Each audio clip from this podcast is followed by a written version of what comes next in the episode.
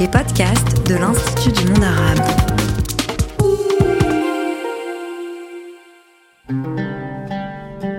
Bonjour à toutes, bonjour à tous, c'est Abdenour Bidar. Dans cette série de podcasts, je vais vous parler des cinq piliers de l'islam et de leur profondeur de sens. Bonne écoute.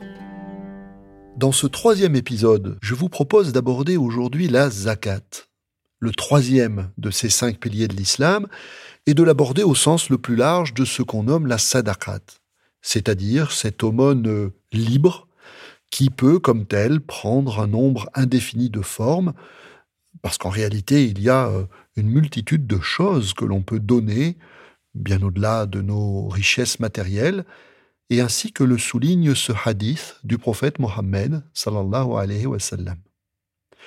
Le fait que tu accordes un sourire à ton frère est une aumône. Le fait que tu ordonnes le bien et que tu interdises le mal est une aumône. Que tu guides une personne dans un endroit où euh, cette personne est perdue est une aumône. Que tu enlèves du chemin ce qui gêne, une épine, un os, est une aumône. Que tu verses de ton seau vers le seau de ton frère est une aumône. Et guider le malvoyant est une aumône alors on peut ainsi donner euh, bien plus de choses qu'on ne le croit spontanément lorsque nous limitons le sens de l'aumône au don d'argent.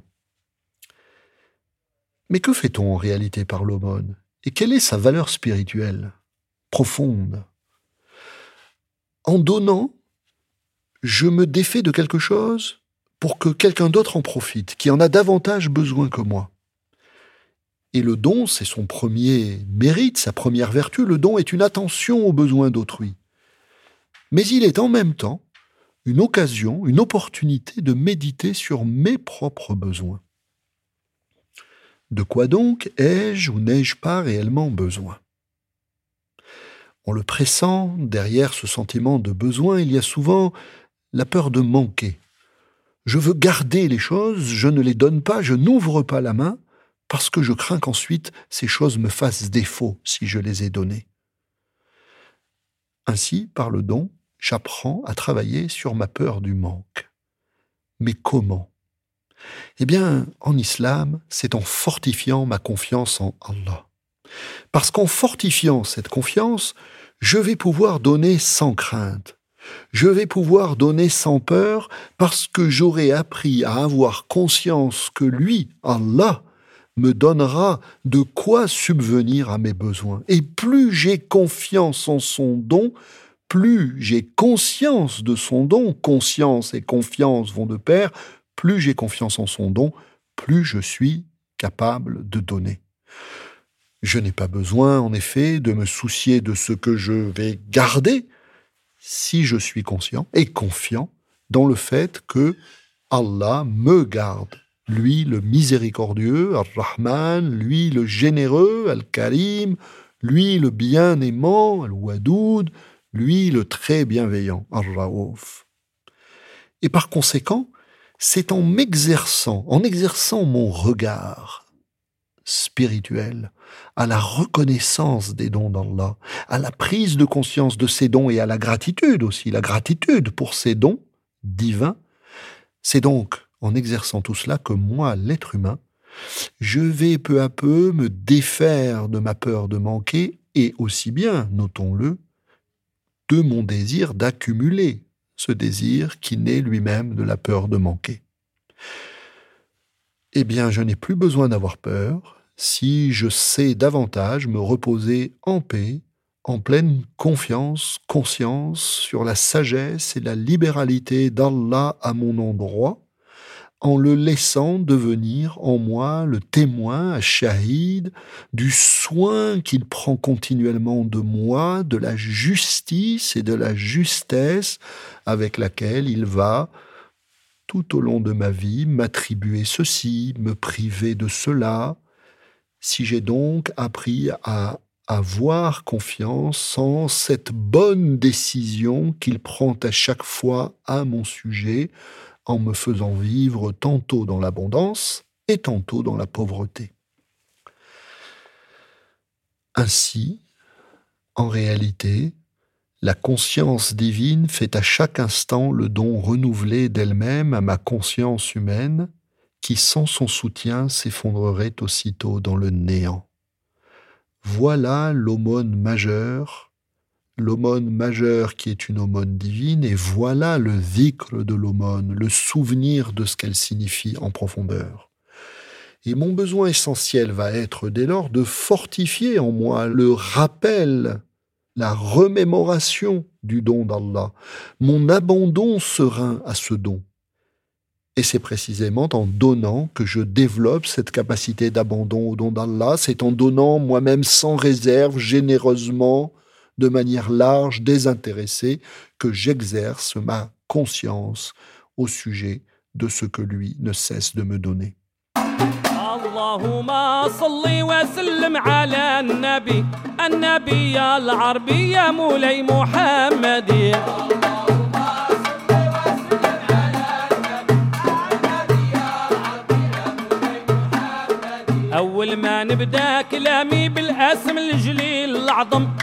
اسم الله يفجي غتامي اسم الله بالفرح يعلم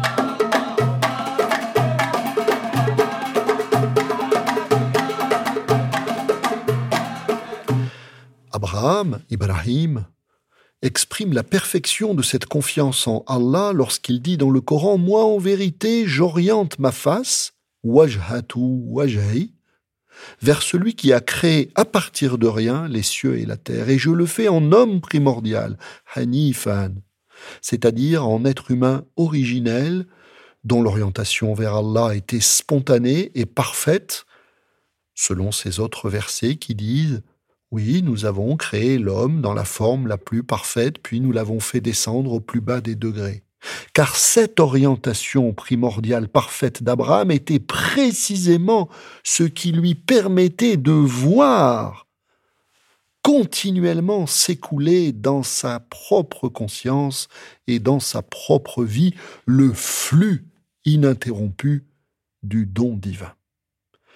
Voyant ainsi, contemplant ainsi Allah le soutenir dans l'existence à tout instant, Abraham, Ibrahim et avec lui les prophètes et les saints peuvent alors s'exclamer Hasbunallah, Allah nous suffit. Mais qui peut en dire autant? Qui se suffit d'Allah? Qui sait se suffire d'Allah? Pour lequel d'entre nous Allah est-il le seul désir?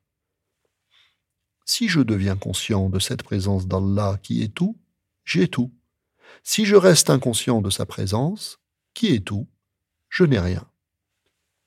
À lui appartiennent les cieux et la terre. La huma fil samawati wa ma fil ard, dit en effet le Coran. Tout lui appartient. Et lorsque nous faisons de cette parole un zikr quotidien, c'est-à-dire lorsque cette parole sacrée, ma voix la répète, que ma pensée la médite et que mon cœur s'y consacre, alors, comme le génie est libéré de la lampe d'Aladin quand il la frotte, l'énergie spirituelle de ce zikr va être libérée en nous par la sincérité et par l'intensité de notre effort pour nous souvenir du don d'Allah. Et c'est la puissance de cette énergie qui dissipe l'illusion que nous aurions des besoins autres que les dons d'Allah autre que le don de sa présence et de la conscience divine. La ilaha illallah. Il n'y a de réalité que Allah, ce qui veut dire ici que c'est elle qui donne cette réalité Allah.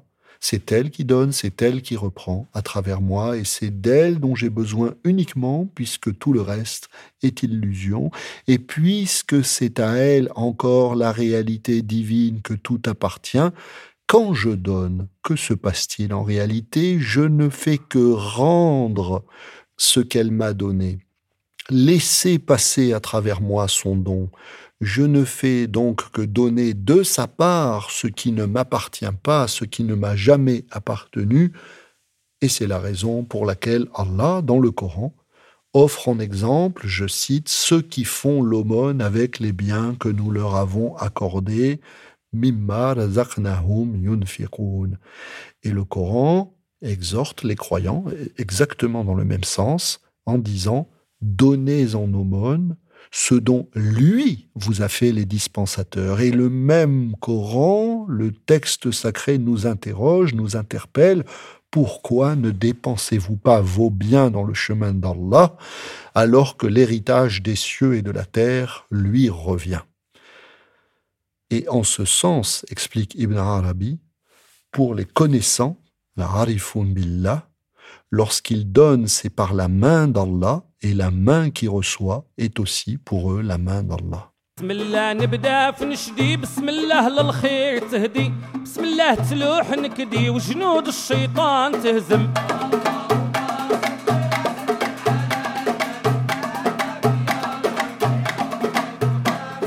بسم الله الكل باتي تجلي عنا كل عادي انا بيها في نشادي اول ما في القاو نعلم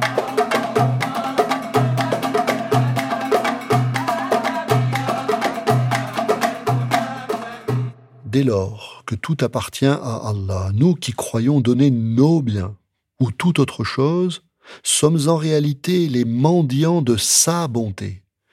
Et c'est pourquoi d'ailleurs le saint en islam est souvent imagé dans les contes sous cette figure du mendiant, qui symbolise l'être humain qui a compris que son geste essentiel dans cette vie est, comme le fait le mendiant, de tendre la main vers Allah, dont il a vu que tout provient pour son bien, le bonheur comme la douleur, la récompense comme la mise à l'épreuve.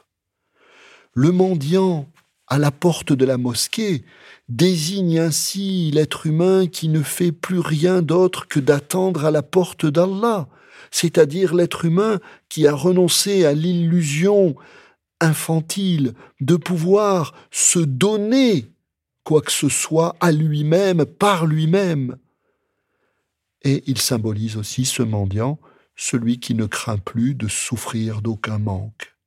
Et s'il n'entre pas à la mosquée, mais s'il reste à la porte de la mosquée, ce n'est pas de l'impiété, mais c'est parce qu'il se tient là, démuni et nu et misérable devant la porte de Al-Wahhab, le donateur divin, cette porte devant laquelle ne réussissent à se présenter que ceux qui, comme lui, ont enfin réalisé leur état de pauvreté vis-à-vis du soutien et du secours d'Allah. Ainsi, comme le dit Ahmed ibn Atta'illah, le meilleur de tes instants est celui où tu témoignes de ton indigence et où tu es réduit à un état de misère. Et notons-le, ce mendiant symbolique est souvent décrit aussi comme un aveugle. Mais il faut comprendre Là est l'allusion spirituelle. Il faut comprendre que cet aveugle voit d'un autre œil que les yeux du corps.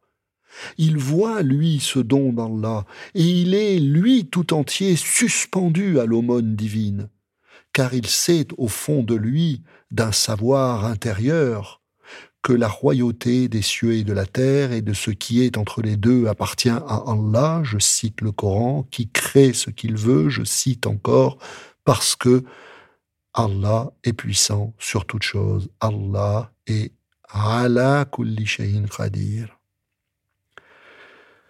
C'est par exemple ce qu'évoque Jalaluddin Rumi dans cette petite histoire où il parle d'un mendiant, encore un mendiant, vis-à-vis duquel, dit Rumi, les riches étaient pauvres comparés à lui. Mais d'où venait donc au mendiant cette richesse supérieure à celle des riches, cette richesse si bien cachée dans ses haillons? Eh bien, de là, du cœur, du cœur conscient, du cœur conscient du don divin. Cette richesse venait de son cœur dont il avait fait un bol vide, le fameux bol du mendiant, c'est-à-dire ce cœur dont il avait extirpé tout autre besoin, désir et amour que celui d'Allah. Ce mendiant dit ainsi, je cite Rumi, Mon cœur est vide, il n'éprouve plus de besoin. Je n'ai d'autre souci que l'amour de Dieu, j'ai balayé toute chose de mon cœur, qu'elle soit bonne ou mauvaise, mon cœur est désormais rempli de l'amour de Dieu. Et cette image du bol vide peut être très précieuse pour notre propre méditation. Est-ce que mon cœur, mon propre cœur, est un bol vide? Est-ce que moi aussi, comme le mendiant, aveugle, est-ce que mon cœur attend que Allah le remplisse? Ou bien est-ce que ce cœur est toujours aussi plein de l'image de moi-même et des désirs de ce monde? Seul, poursuit le conte, le cœur vidé de tout intérêt pour les biens de ce monde pourra recevoir la présence d'Allah, qui se déversera en lui alors comme une eau de miséricorde. Et ce cœur deviendra lui-même source, source et ressource de vérité, de justice, de paix, de bienfait pour l'univers. Car seul le cœur vidé au-dedans devient fontaine jaillissante au dehors. Seul le cœur vidé au-dedans devient fontaine jaillissante au dehors. Recevoir au dedans pour donner au dehors. Et dorénavant, dit ainsi Dieu au mendiant symbolique, eh bien tu donneras. Tu donneras, toi le mendiant. Ne demande donc plus rien à personne. Ne tends plus la main, car ce que tu donneras proviendra de l'univers caché, si un pauvre te demande la charité, mets ta main sous ta natte de paille et dispense les trésors du miséricordieux. Dans ta main, cette terre se changera en or. Quoi qu'on te demande, donne-le, car notre faveur pour toi est grande et elle est inépuisable. Secours les endettés et fertilise la terre comme la pluie.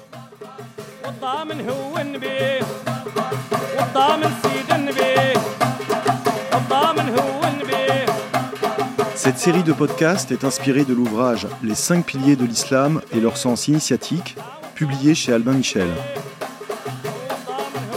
Réalisation Making Waves. Retrouvez les podcasts de Lima sur toutes les plateformes.